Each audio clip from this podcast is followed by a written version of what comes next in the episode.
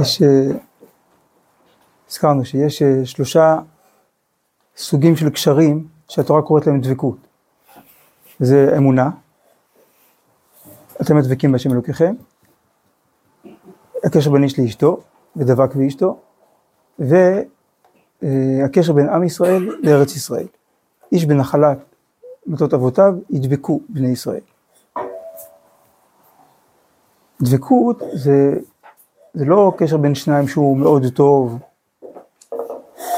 אלא דבקות זה ששניים נהיים אחד. זה קשר שכבר המהות היא אחת. הדור שלנו הוא דור של דבקות. כי זה כמו תמונת ראי, כמו שאומר רבי צדוק, שלפי הניסיונות של האדם, אז הוא יודע למה הוא מיועד. מי שיש לו הרבה ניסיונות של תאווה, סימן שהוא מיועד לאהבת השם. הרבה ניסיונות של כבוד, סימן שהוא מיועד לספר את כבוד השם. ודרך הקליפה, דרך הצל, מגלים, מדייקים את האור. אז אם הדור שלנו, אלה שלושת הניסיונות הכי גדולים. ניסיונות באמונה, ניסיונות בנושא של קדושת הקשר בין איש לאישה, וניסיונות בקשר בין עם ישראל לארץ ישראל. פה האתגרים המרכזיים, שממש רואים, שנפרצו גדרים של מאות שנים, והעולם אה, מפורק ומבולבל ומשתולל. אז סימן שאלה הדברים הכי חשובים. אז שווה קצת להרחיב, אחרי שראינו בשבוע שעבר את הפסקה במידות הראייה, אז קצת מקורות משלימים. אומר הרב, והנה, אחד המנהגים הגרועים אשר תקעו את ידם במושבה, כאשר שמעתי, היא העמדת החופות עם כמה מנהגים אשר לא לרוח ישראל וקדושת תורתנו הקדושה.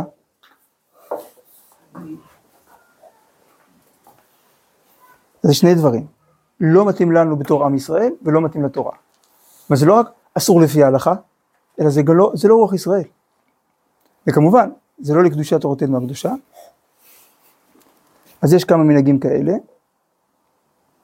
עם כמה מנהגים, המעורבים עם מנהגי החופה, כמו פריצות איזה גדרי צניעות ביחס המינים. כלומר, היה כנראה חופה מעורבת. אשר נחלה היא לעם קדוש. להיות מתנהגים בזה בקדושה יתרה, בהנהגת אמה, בטומאת ישרים.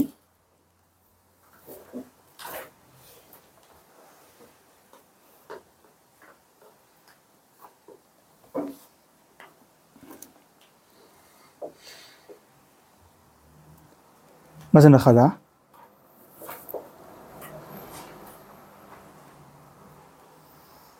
מה ההבדל בין אם אדם קונה קרקע לבין נחלה? שנחלה, כן, קניין של קרקע זה משהו בכירי. נחלה זה ירושה, זה משהו שהוא שייך לאדם כי הוא הוא. אבל זה משהו, זה שייכות שמבטאת טבעיות, קשר עצמי, מהותי, בין האדם לבין הקרקע הזאת. כי בירושה מאבותיו. לכן נגיד בנחלה לא צריך לעשות קניין. כי אדם קונה קרקע צריך לעשות מעשה קניין, גדר, נעל ופרץ. אדם מקבל קרקע בירושה לא צריך לעשות שום מעשה קניין. ברגע שהמוריש נפטר היורש זכה. למה? כי זה שלו, כי הוא הוא. אז הצניעות שייכת לעם ישראל כי הוא הוא. זה הטבע. נחלה שהיא בעל כורחה קיבלת אותה. כן, מעבר לבחירה. אז נחלה היא לעם קדוש, להיות מתנהגים בזה בקדושה יתרה. אדרבה, דווקא כי יש שמחה, ודווקא כי השמחה עלולה להגיע לקלות ראש. אז כמו בשמחה בית השואבה, שדווקא היו עושים תיקון גדול.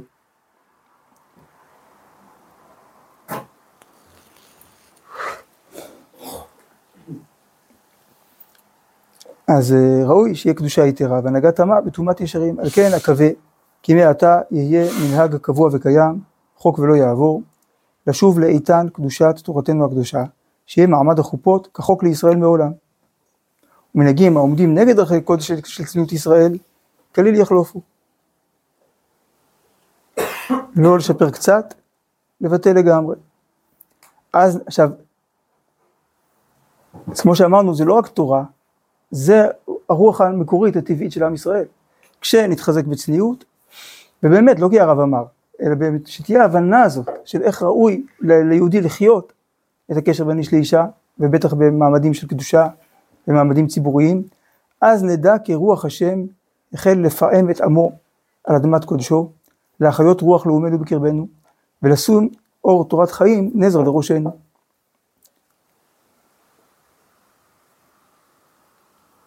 אז זה שני דברים.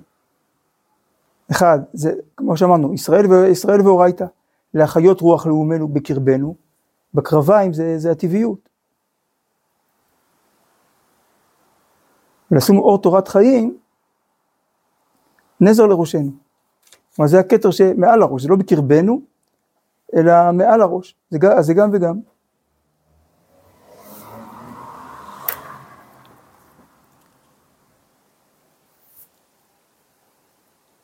והתורה הזאת היא תורת חיים. והיא הכתר.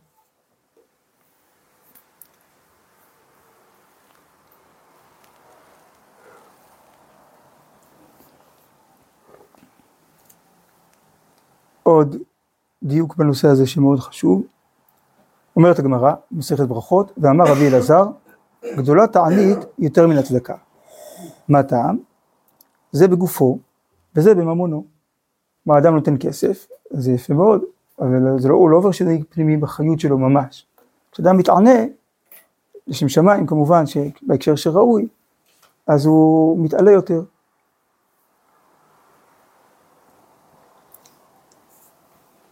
אומר הרב בניה, אף על פי שאין ארוך לגודל ערכם של המצוות שבין אדם לחברו, ומהדברים שאדם אוכל פירותיהם בעולם הזה, קרן קיימות לו לעולם הבא, כלומר, הערך שלהם הוא נצחי, לא רק חברתי.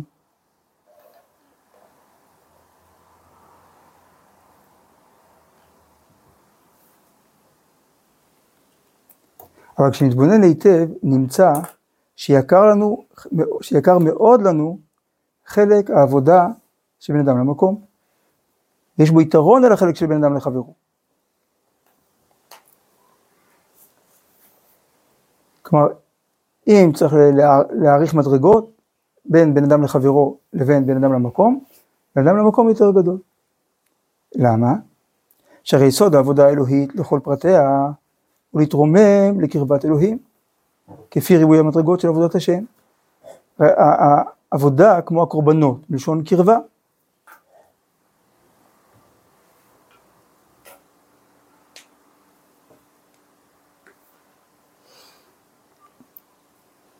אז המטר... השורש, עניין, עניינה של עבודת השם הוא ריבוי קרבת אלוקים. ויסוד השלמות וקרבת השם הוא להיות דבק במידותיו. שהוא שלמות בעצם. זולת המעשים הטובים שנמשכים ממנו. זאת אומרת, עצם קרבת השם, זה השלמות. הדבקות במידותיו, היא השלמות. לא, וכל המעשים הטובים הם, תוצ, הם, תוצ, הם תוצרי לוואי, הם גילויים של השלמות הזאת. אבל עצם קרבת השם היא השלמות. אם אתם זוכרים, זה בדיוק מה שלמדנו בשבוע שעבר, בערך צדקות. זוכרים? שהצדקות היסודית של צדיק יסוד עולם היא עצם נקודת החיים שדבקה בהשם. וכל המעשים הטובים של הצדיק הם ביטויים של המדרגה הפנימית הזאת. בנוסף לזה, על ידי השלמות וקרבת השם שבאה מעבודת השם, נעשה טבעו ישר, הוא מוכן להרבה מעשים טובים, לעשות חסד וצדקה. ולהפך, והתרחקו מעבודת השם, יהיה נוטה לחומריות, ותתגבר עליו הנטייה הבהמית, ויתרחק לבסוף מצדקה וגמילות חסדים, בכל טוב. ואז תחת דבר אחד של צדקה שעשה, יוכל להכאיב רבים ברעות שיעשה לפי רוע תכונותיו בין דעת אלוהים בנפשו. זאת אומרת, כשאדם דבק בהשם והולך בדרכיו, אז זה נראה כאילו, במקום לעשות מעשים טובים ולדאוג לחברה, הוא כאילו אגואיסט. הוא אה, מתעסק בתפילות ובלימוד מוסר, וזה כאילו הכל דברים פנימיים שלו. אבל הרב הוא אומר, זה בסוף זה מה שבונה הרבה מעשים טובים, זה השורש להרבה מעשים טובים. ואדם שמתרחק מעבודת השם, אפילו כאילו בשם תיקון לחברה, בסוף הוא מתבלבל. כי תיקון חברתי שלא קשור לקודש, לא קשור לנצח, לא קשור לדבקות במידותיו של השם, אז האדם כזה, כמעט שלא מחובר לשורש החיים, אז הוא נהיה יותר חומרני, ואדם שהוא חומרני בסוף הוא נהיה אגוצנטרי כמו בהמה, אז הוא פחות ופחות uh, תורם ונודב כמו ש... רואים גם.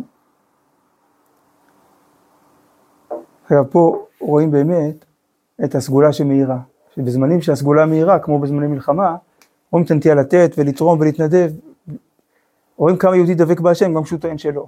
גם כשהוא טוען שזה בלי קשר, אבל זה, הכל נובע משם. קרוב, אל השם, השלמות של קרוב אל השם, זה על אותם אמצעים, אז כאילו. לא, עבודת השם. עבודת אלוקים. ריבוי המדרוג של עבודת השם. פה מדובר בן אדם למקום. הדרך לקרבת השם היא עבודת השם. והתוצאות של קרבת השם היא הרבה מעשים טובים מאדם לחברו.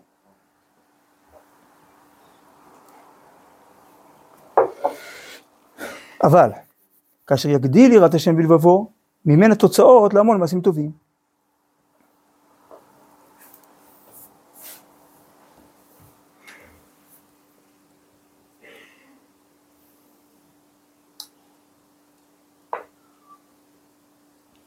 אם כן, יקרה בעינינו הפעולה שמרבה יראת השם בנפש, היא מאוד חשובה, ושהיא יסוד למוסר ודרך טובים, בערך מכונה, כלומר אה, כמו מכון לשבטך, מלשון כאן, בסיס.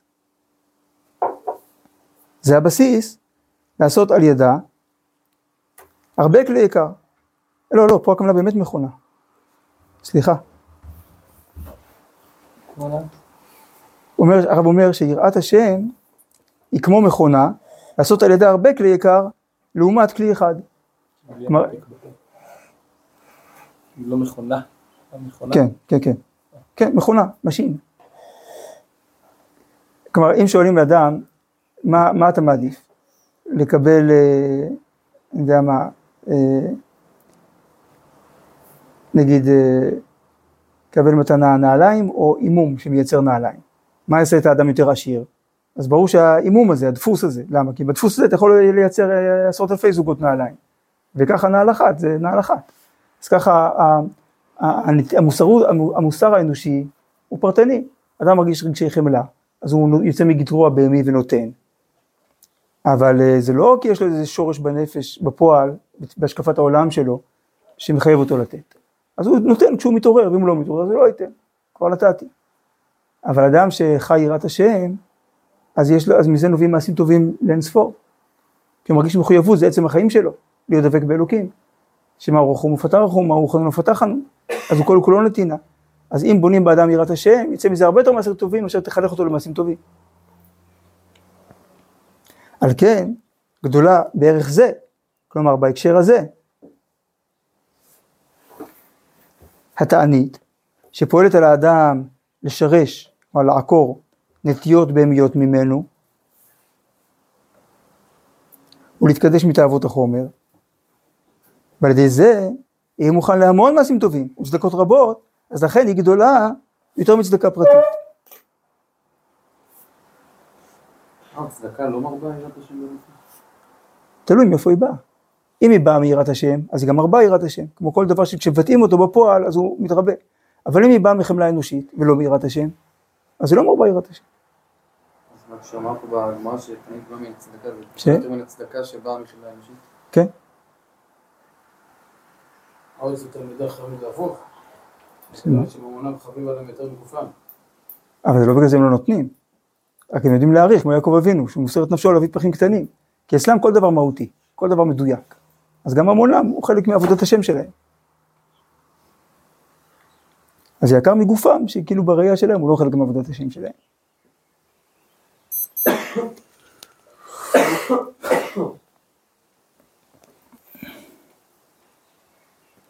כי זה הוא עצמו כאילו גופו, וזה זה שהוא מעלה ניצוצות ומתקן את המציאות. אז תיקון המציאות יותר יקר לו מאשר עצמו. טוב, כל זה היה הקדמה. כי עד עכשיו זה דבר כללי, אבל מה זה קשור לנושא שלנו? אבל פה הרב מוסיף מסקנה חשובה.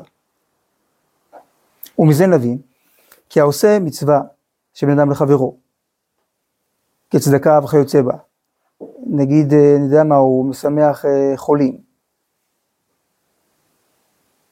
ובדרך עוסקו בה, הוא פורץ גדרי התורה, המוסר והצניעות, כי זה מתנגש. אז הוא מוותר על ההלכה, כי זה מצווה גדולה לשמח ולהיות ולתרום וזה. צדקתו תחשב לחטאה. למה? שהרי הצדקה היא מעשה פרטי, ונפילת המוסר תוכל לגרום רעות רבות ולמנוע מצדקות רבות. מה כרגע הוא עשה מצווה אחת, הוא כאילו נסחף אחרי החוויה הזאת של לתת ולשמח ולהיות בשביל, אבל כיוון שזה בא על חשבון הצניעות, בצורה שפוגעת בצניעות, אז זה, פוג... אז זה, אז זה מפיל אותו מבחינה מוסרית, ונפילה מוסרית גורמת לביטול צדקות רבות בסוף. שטובת הצדקה של שעה, של אותה סיטואציה זמנית, תוכל להתבטל בהם בהרבה ערכי ביטול, כלומר זה בטל בהרבה הרבה ברוב, הרבה יותר מאשר בשישים. וטוב מעט ביראת השם, שהיא טהורה, עומדת לעד. אז יראת השם טהורה היא נצחית, אז כתוצאה ממנו יעשה עוד הרבה דברים טובים. וההתנדבויות שגורמות לשירה מעורר על הדעת, כאילו, ראיתי בנות דתיות, כאילו עומדות בכביש ורוקדות, כאילו לחזק את המורל של חיילים, כאילו, מה זה? זה פוגע במלחמה, זה לא עוזר. זו כוונה טהורה, בסדר, אבל זה לא טוב. זה פוגע, בסוף אם לא יעשו את זה קודם, כאילו בשביל לעזור, זה, זה מביא אותם לפריצת גדרי הצניעות, זה לא טוב. גם בנות, גם בנים שמתערבבים, לשם שמיים. את אין היה ברכות, החלק הראשון, זה הרב כתב עוד בחוץ לארץ, ויכול להיות שהפסקה הזאת קשורה למעשה שהיה. כשהרב היה הרב בבויסק, אז מספר הרב צבי יהודה בלי שלושה באלול, כשחפצו לעשות שם, בבויסק, נשף של ריקודים אסורים לטובת צדקה גדולה, כלומר הייתה איזו צדקה עירונית כזאת, אז רצו, היו צריכים לממן את הקופה הזאת של הצדקה, אז רצו, לעשות נפש, נשף של אה, ריקודים אה, אסורים, ובכסף אה, לממן את הצדקה. הודיע להם בהחלט, כלומר בצורה החלטית, שהוא יבוא שם. והרב אומר, אני אהיה שם. או לפי מצב הנימוס וכבוד התורה אז, יתבטל מתוך כך הנשף, הנשף הזה. מול הרב אף אחד לא ירקוד ריקודים מעורבים, אז יתבטל כל הנשף.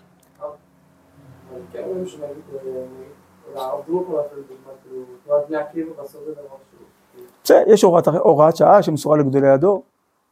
הבן טוב, מה, איך הוא היה רוצה שילדים שלו והנכדים שלו יתנהלו? תשובה מאוד ברורה. מלכתחילה. זה דבר שמסור, שאתה עושה, שעושים דברים לפעמים, זה כמו רופא בכיר.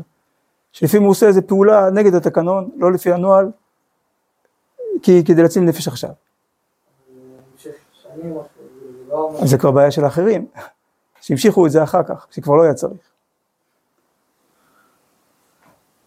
כן, זה כמו שאחד מגדולי הפוסקים, שהוא היה, היה פוסק בבית חולים שערי צדק, אז, אה, אז ביקשו הרופאים, תן לנו את זה בכתב, הוא נתן להם הוראה, באיזשהו הקשר, של כולה. ביקשו הרופאים, התחננו, תן לנו את זה בכתב, הוא אומר, לא. אז אה, תגידו, הנה הרב הזה מתיר. אני מתיר לכם עכשיו. ולא לדורות. זה לא ירושה מאבותינו. זה למרות הירושה מאבותינו, כדי להציל נפשות ממש, אז התירו דברים מסוימים.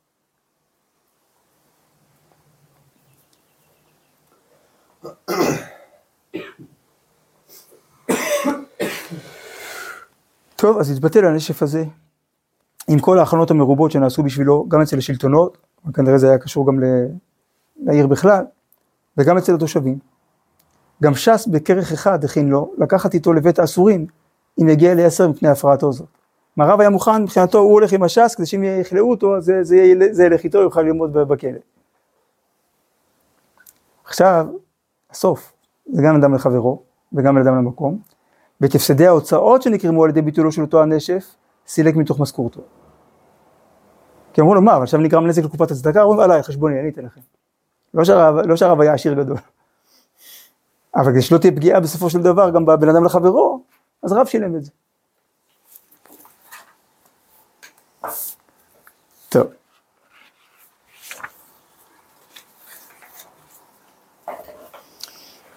עוד דיוק בזה שמעורר להבין את גודל העניין. אומרת הגמרא, ואל יספר עם אישה בשוק. יספר זה לא ידבר, יספר זה יותר ב- ב- בידידות. ב- אמר וחיסדא, אפילו אשתו. כלומר, גם אם אשתו, אדם לא, לא ראוי שאדם בשוק יתנהל בצורה ש, שלא מתאימה לשוק.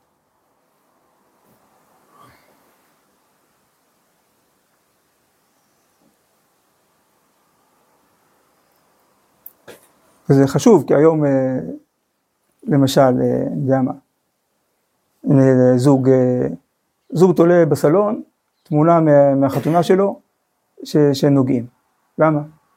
או בפרופיל ב- ב- בוואטסאפ, או בפייסבוק, וזה.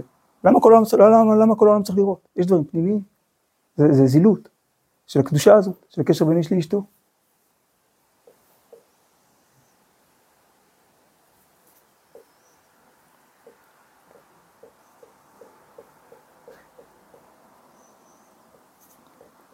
אומר הרב, הצניעות הנימוסית, כלומר מה הכוונה נימוסית? זה שור- שורש המילה נימוס זה, זה מילה ביוונית, נומוס, שזה חוק.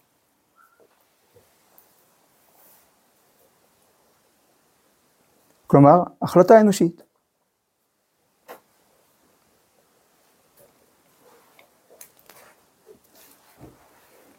הצניעות הנימוסית הזאת היא הכרחית. היא מחזקת את יסוד העולם. כלומר, בלעדיה אין קיום לעולם. למרות שהיא כאילו מלאכותית, החלטה של אנשים, זה לא הצניעות של התורה. זה תקנות, זה גם תקנות על פי תורה, כדי לממש את התורה. אבל זה, זה, זה הכוונה, נימוסית הכוונה לעומת טבעית, כמו שנראה עוד בהמשך המשפט.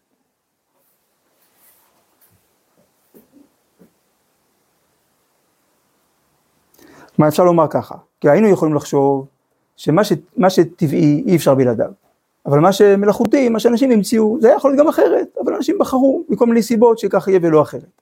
עכשיו הרב אומר שה, שהחוקים האלה של הצניעות, למרות, ש, למרות שהם לא בטבע, כמובן בטבע של הנשמה היהודית וכולי, אבל בפועל זה לא, זה לא אינסטינקט טבעי כמו פריצות.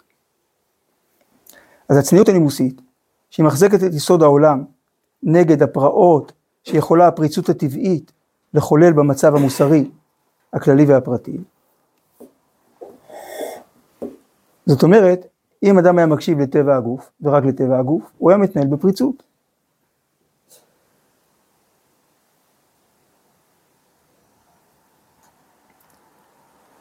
אז כיוון שיש לאדם נטייה טבעית של פריצות, אז, אז, אז חי, חייבים שתהיה צניעות כנגדה.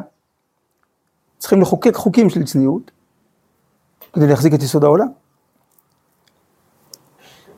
כי אם לא, זה הרס שלם של, ה, של החברה.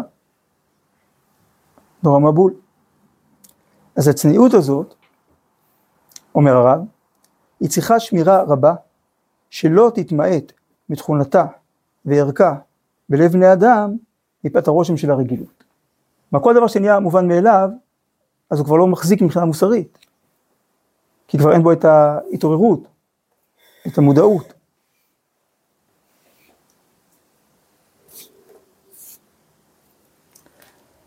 אומר רב, על כן ראוי שיהיה נשמר אופן הקירוב בין המינים עם רגש של בושה סמוך לו. זה סימן טוב, שאם אה, מישהו צריך לדבר עם מישהי, צורך אמיתי, אבל הוא מתבייש. לא נעים לו. כלומר, דווקא באיזשהו מקום, באיזשהו מקום טבעי זה נעים, יותר מאשר לדבר עם חבר, לדבר עם מישהי, דווקא בגלל שצריך שיש עם הבושה. אז להוריד את העיניים ולהתרחק, להסתייג. שהוא מבליט את תכונת הצניעות. שהוא, תראו מה הרב אומר על הצניעות, ראש לכל מעגל טוב, ראש הכוונה שורש, בעיקר, שהוא זה הצניעות? כן, לכל- הרגש- או הרגש של הבושה. כי במשפט לא לא, הוא זה הצניעות. שהוא מבליט את תכונת הצניעות, שהוא, תכונת הצניעות, זה צריך להיות שהיא,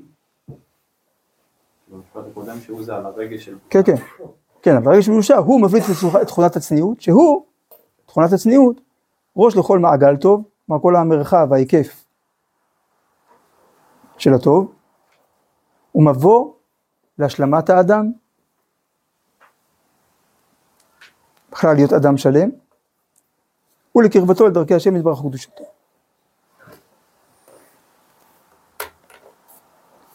לא משנה מ- מאיזה כיתה אתה משלם. ליכוד כאילו? לא, אה, אפילו, לא, לא. זה לפני קרבתו אל דרכיה, להיות בן אדם. אתן דוגמה. אה, ראיתי, קראתי פעם, שמישהו שאל את, אה, את הסופר ש"י עגנון, שהיה יהודי שומר מצוות, למה אתה כזה חכם ואנשים באים להתייעץ איתך ואתה יודע להגיד לכל אחד אה, את הדבר הנכון לו?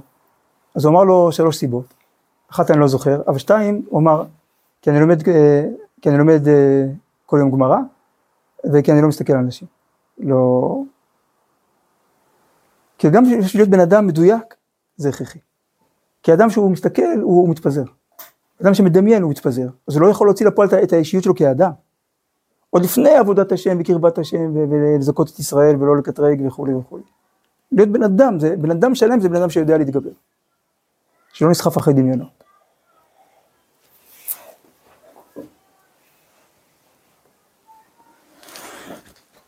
טוב, זה עוד נושא, הרי יש הרהורים שבאים באופן טבעי. אז לתת להם ללכת כמו שבאו, כמו שכתוב בשולחן ערוך, שאם אדם אה, יש לו מחשבות זרות בזמן קריאת שמע, לחכות שנייה שיעברו, להמשיך הלאה. לא, אפילו לא, לא להילחם, פשוט, אבל זה כמו כל מחשבה, זה מתאדה. להמשיך הלאה, לחשוב דברים טובים.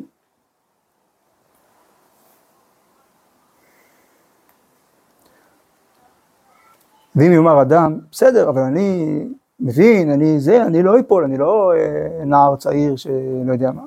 אני למדתי תורה, אני בן אדם ערכי, אז כשיש אה, הקשר ערכי אז אה, אולי זה בסדר.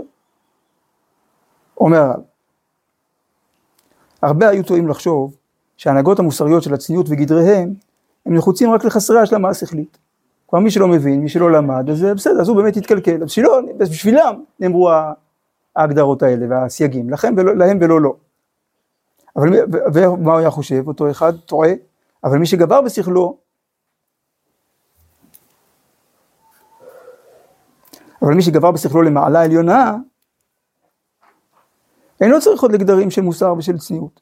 ככה, ככה טועים היו עלולים לחשוב. לימדונו חז"ל שירדו לסוף דעת האדם וחלישותו, שלא מבאי רוב האנשים שהשכלותיהם מעורבות בדמיונות.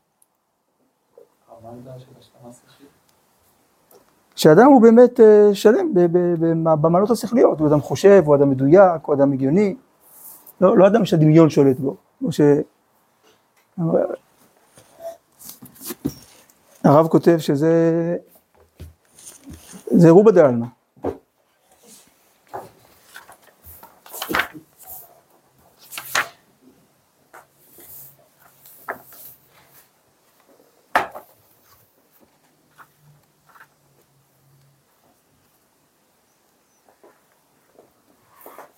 במאמרי הראייה, עמוד 148.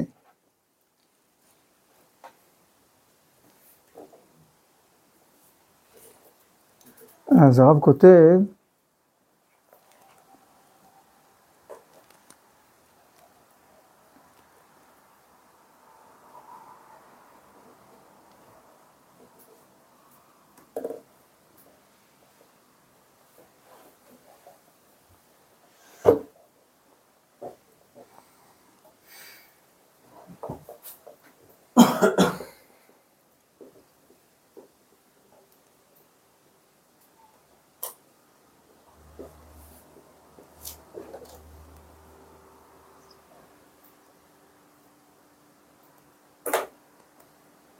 לא, פה, זה גם הנושא הדמיון מול השכל.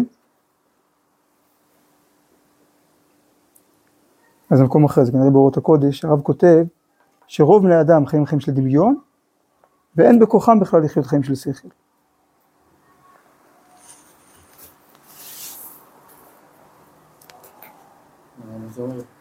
מה?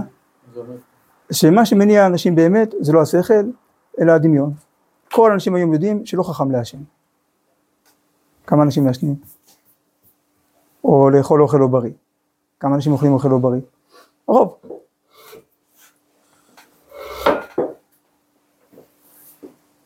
אז לא מבאי רוב האנשים שהשכולותיהם מעורבות בדמיונות, שהם ודאי עלולים ליפול ברשת של חטאים גדולים, בפרץ גדרי הצניעות, שהדמיון, שהם לא ניקו ממנו, הוא מחולל גם כן, הוא מחולל גם כן את כל יצרי חטא ופשע, זה גם דמיון. אז זה, זה מדהים, מישהו ראה מישהי ברחוב, לשנייה אחת, זהו, עברה שנייה, היא עברה, והיא ממשיכה להיות בראש שלו שנים. זה דמיון. מה כאילו, הוא לא מכיר אותה, לא רואה אותה בחיים, וזה עדיין יכול נזקים. שנים. מדהים. זה אפילו לא ראה אותה בלייב, ראה תמונה, פרסומת, כאילו לשנייה אחת. וזה יכול לרדוף אותו שנים. למה? דמיון. אבל זה לא קשור למציאות, זה דמיון. הדמיון נועד לחזק את מה שיש לו תוכן, לא להיות תחליף לתוכן. נגיד, כיוון שאוכל זה דבר חשוב, יש לאדם דמיון על אוכל. אבל אם אדם מדמיין שהוא אוכל והוא לא אוכל, זה מזיק לבריאות. למה? נגיד, נגיד אדם, אה, במיוחד אם הוא לא אכל כמה שעות, הוא מדמיין שהוא אוכל, מה קורה? הגוף שלו מגיב כאילו הוא אוכל. נכון, הפה שלו מתמלא ריר, הקיבה מפרישה מיצי עיכול. מיצי עיכול זה חומ... אלה חומצות חריפות. כי התפקיד שלנו הוא לעכל בשר, יכולות לפרק חלבונים של בשר. ואם, אבל אם אין בשר, אם אין חלבונים לפרק, מה הן מפרקות? את הקיבה בעצמה, וזה באימולקוס, כי זה שלא נדע, כל מיני צרות של דמיון. אותו דבר בענייני עריות. אז יש לאדם נטייה טבעית, בפרט אדם עם בשיא כוחותיו, בחור צעיר. אבל אם זה כבר מגיע לשינוי פיזי, זה רע. זה סימן שזה מוגזם.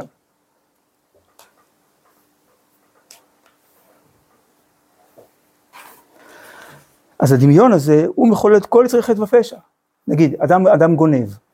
כן, זה כל יצרי חטא ופשע. אדם גונב, כי יש לו דמיון. כשאני אהיה עשיר, איזה כיף, איזה חיים. והדמיון הזה כל כך חזק, שיותר חזק מהמוסר שלו.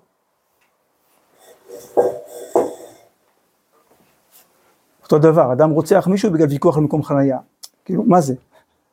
הרי זה לא שכל, מה, באמת בגלל המקום חנייה שווה לו לשבת בכלא 30 שנה? אפילו ברמה הכי פשוטה, לא ברמה המוסרית. לא, אבל זה דמיון שגבר עליו, מה הוא לא יגיד לי, אני אראה לו מה זה. זה דמיון. אז כל החטאים נובעים מדמיון. הראשונים אומרים, זה הנחש, וייתם כאלוהים, כי הוא, מחליף, הוא מערבב אותם, מחליף להם את השכל בדמיון. זה אומר שזה התיקון הכי גדול? מה? זה אומר שזה התיקון הכי גדול? כן, כי זה הנבואה, המדרגה הכי עליונה של אדם בעולם, ויד הנביאים אדמה. שזה דמיון, הרב אומר שה, שנבואה זה שהדמיון והשכל מתאחדים. דומה לעליון זה הצד הרע של הדמיון. מה? דומה לעליון זה הצד הרע לא, לא. אה, זה נבוכדנצר אומר, כן, כן, בהקשר שבו כתוב, כן.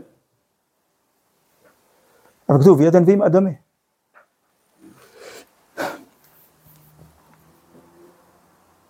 אז הדמיון מחולל את כל יצרי גם, את, כל, את יצרי כל חטא ופשע בתוך האדם, ואז מזה גם נגזרת תפיסת, מצווי, תפיסת מציאות, התפיסת מציאות של דמיון, ויכול לעשות את כל העולם כולו כמישור, בפרץ גדרי המוסר, פני התאווה השוררה. וזה קשור לנושא שלנו, של צניעות. תראו בהערה. אומרת הגמרא, כי ייתן בכוס עינו, יתהלך במישרים. רבי עמי ורבי אסי, אחד אמר, כל הנותן עינו בכוסו, כמו אדם שמשתכר, כל העולם דומה עליו כמישור. הכל בסדר, אני אוהב את כולם, כולם אחים של כולם, הכל טוב, הכל זורם, תחליק, תעביר, הכל כיף, סבבה. מי שמדבר ככה, סימן שהוא שיכור. או שיכור אה, פיזית, או שיכור אה, נפשית. חי באווירה של שכרות. כאילו העולם זה מסיבה. אחד אמר, כל הנותן עינו בחוסו, כל האריות דומות עליו כמישור. אדם ששותה עלול לפרוץ גדרים. לכן, דרך אגב, אדרבה, במקומות שיש כן יותר אה, זיקה או יותר ראייה או יותר ערבוב, כמו נגיד בחתונות, אני צריך מאוד, עוד יותר להתרחק מאלכוהול. גם לא בירה, לא חמש אחוז, לא שלושה, לא חצי אחוז. כאילו, זה לא הזמן ולא ההקשר. אמנם, אז זה, כל זה היינו אומרים, היה אפשר לחשוב שכל גדרי הצניעות זה לאנשים פשוטים. אנשים ששבויים של הדמיון שלהם, אנשים חכמים, לא. אומר הרב, אמנם, גם אותם היחידים שהם בחכמי לב, השרידים שאין בהשכלתם מרוב דמיון כלשהו, בכלל לא. גם הם העלולים הם להישחט במוסרם בעת ירידת ושבירת הגדרים המוסריים.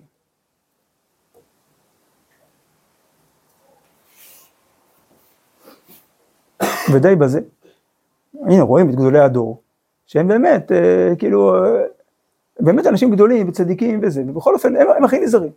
למה? הם, הם לכאורה יכולים, יכולים לעזור, יכולים לתמוך, אז, אז הם לכאורה יכולים לפרוס, היו יכולים לפרוס את הגדרים לשם שמיים באמת.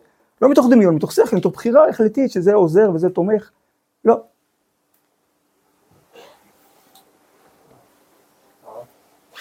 יש מדרגה שהיא מעל זה? כאילו, ראינו... כן. יש בגמרא... נכון. יש בגמרא כמה סיפורים של אה, יחידים, יחידי יחידים.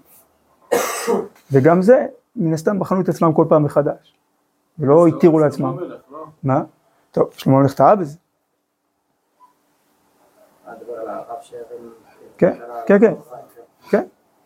אז אה, שם בגמרא כתוב, ששאלו התלמידים, גם לנו מותר? אז הוא אמר, אם מדומה בעיניכם כמו קורה, כקשורה, מה זה כמו מסע. לא מעניין אותו מה המסע הזה. רק יודע שהוא לוקח משהו על הכתפיים. אם ממש זה חבילת חציר או אישה, כאילו לא... הוא לא עושה את זה סתם, כאילו, אבל זה היה חלק ממצווה. במדרש, זה מובא גם במדרש, לא שם, וגם שם מרחיבים על הטעמים, כאילו למה הוא עשה את זה וזהו, הוא לא זה סתם. כן. בסדר, אבל גם זה לא מודל לחיקוי, זה לא פה אה, עם כמו הרב שלי אז אני הולך בדרכיו. כי שם מפורש, הוא אמר לתלמידים, אתם לא. טוב.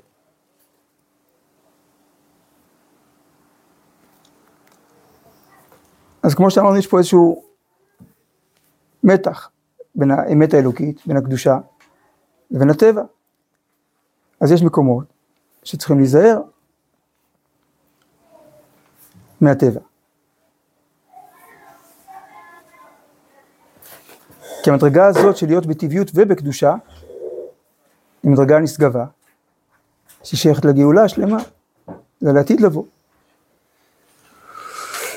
אומר הרב, הפרט אמנם יבוא למידה זו באחרית הימים, שתהיה הקדושה האלוהית מתגברת גם כן על הנטיות הטבעיות. מצד אחד,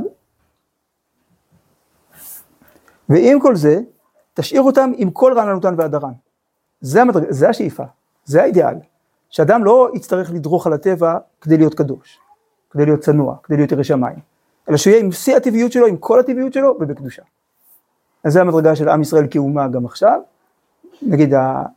נגיד הצבא הישראלי שהוא כולו מוסר, שזה המוסר בעצמו, שהטבעיות הזאת שרוצים ארץ, רוצים מדינה, היא, היא כולה לשם שמיים. ו... אבל הפרט יגיע לזה באחרית הימים. שהטבעיות תישאר כמו שהיא, בקדושה. דיה היא הידיעה הזאת בשעתה, כשנגיע לזה נגיע. אבל מידה התמידית היא להכיר את הכוחות הטבעיים כחוקים טבעיים מוכרחים, ככה חקק השם בעולמו. ולדעת בתוך זה שמטבעם אין האורה נמשכת בהם. האורה זה הגילוי של האור, כלומר משמעות.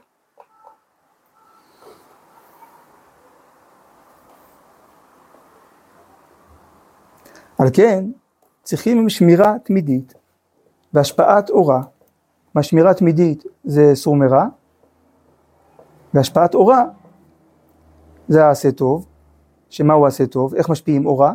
על ידי התרבות האורה בשמנה של תורה, והרומות שתשפיע התורה בכוחות הנפשיים, מה מזככת את המידות ואת הנטיות ואת הרצונות ואת הדמיונות, הנמזגים בסופו של דבר בגוף.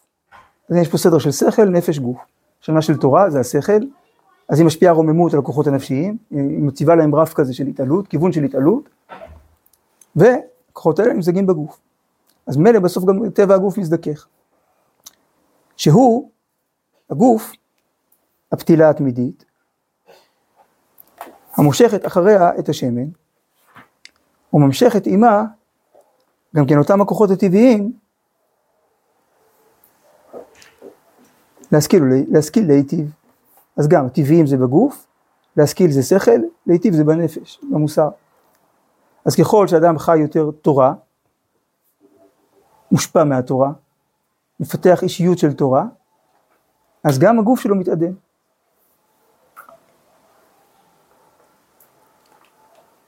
וזה כמובן קידוש השם, שלא רק יהיה בסוף, לא רק צמא לך נפשי, אלא גם קמא לך בשרי. בגלל זה עם ישראל יותר גדול מהמלאכים. טוב, אז זה לעתיד לבוא, עכשיו זה היה על תחילת במה מדליקים. קשור לחנוכה. ופה עכשיו עוד הדגשה מאוד מאוד חשובה, שגם ראינו ב, ב, בפסקה.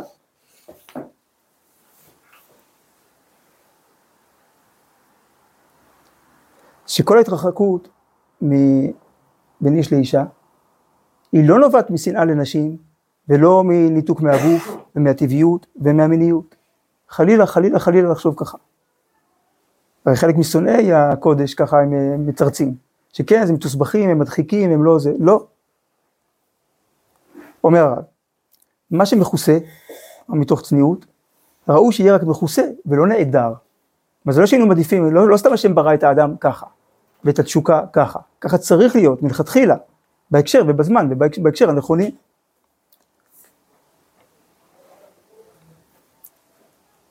אז זה לא שהיינו מעדיפים אחרת, שאנחנו לא רוצים את זה, מתביישים בזה, לא שמחים בזה. הכיסוי לא מעיד על ניתוק מה, מתוכן החיים הזה. מה שמכוסה, ראו שיהיה רק מכוסה ולא נעדר. והכיסוי יוליד את המטרה הדרושה, לשכלל הוד, הוד זה פנימיות, המצייר והמתבונן. זאת היא מגמתה של מידת הצניעות. הדיוק הזה, הרי אין יצר הרע שולט, אלא במה שעיניו רואות.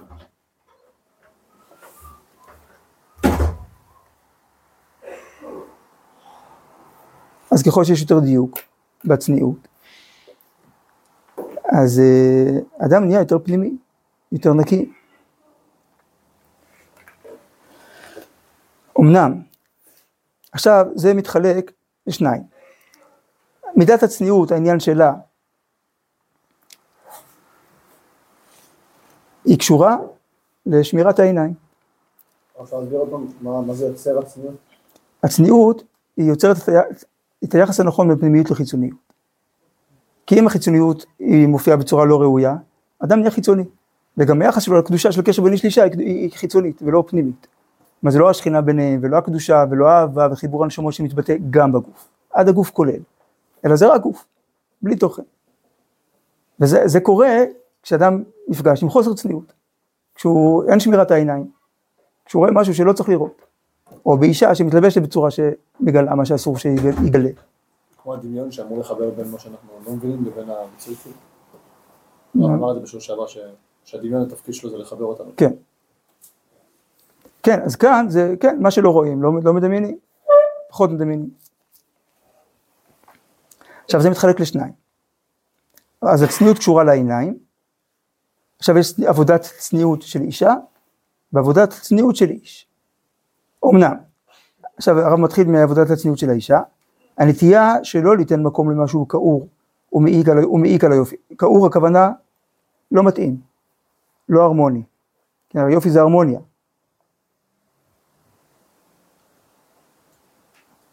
אז הנטייה שלא ליתן מקום למשהו כאור ומעיק על היופי הציורי, שיגלה לעין מה שחוץ לו, זאת צניעותה של האישה. שכנגד זה יש את היצר, שיראו אותי, שיראו את היופי שלי. קראו? כאור, יופי זה הרמוניה. מה שיפה זה שכמו שילוב גוונים או שילוב צלילים, אז, אז היופי, אז יש גם יופי ב- בראייה של, של אדם את האדם. אז יש מה שהרמוני, שראוי שיראו. נגיד זה הפנים של האדם, שזה, או, או הידיים של כלי העבודה של האדם בפועל. אבל כל מה שלא ראוי, זה כבר לא פנים, זה כבר גוף. אז אם זה נגלה, אז זה כאור, זה, דיס, זה יוצר שהקשר הוא יהיה דיסהרמוני. אז זה כבר סובייקטיבי, כאילו, זה יכול להיות שמתישהו הם בהרמוניה ומתישהו זה לא. נכון. בין איש לאשתו, בת- בתוך ביתם, יש כללים אחרים מאשר אה, ברחוב. אז זאת צניעותה של האישה. לא להיראות, להתגבר על היצר שיראו את היופי שלה. והנטייה שלא להרחיב את העין, כי אם לפי, כי אם לפי מידת התפארת, שזה שוב היופי, כלומר הצורה, השילוב הראוי, זאת מידת הצניעות של האיש. שמירת העיניים.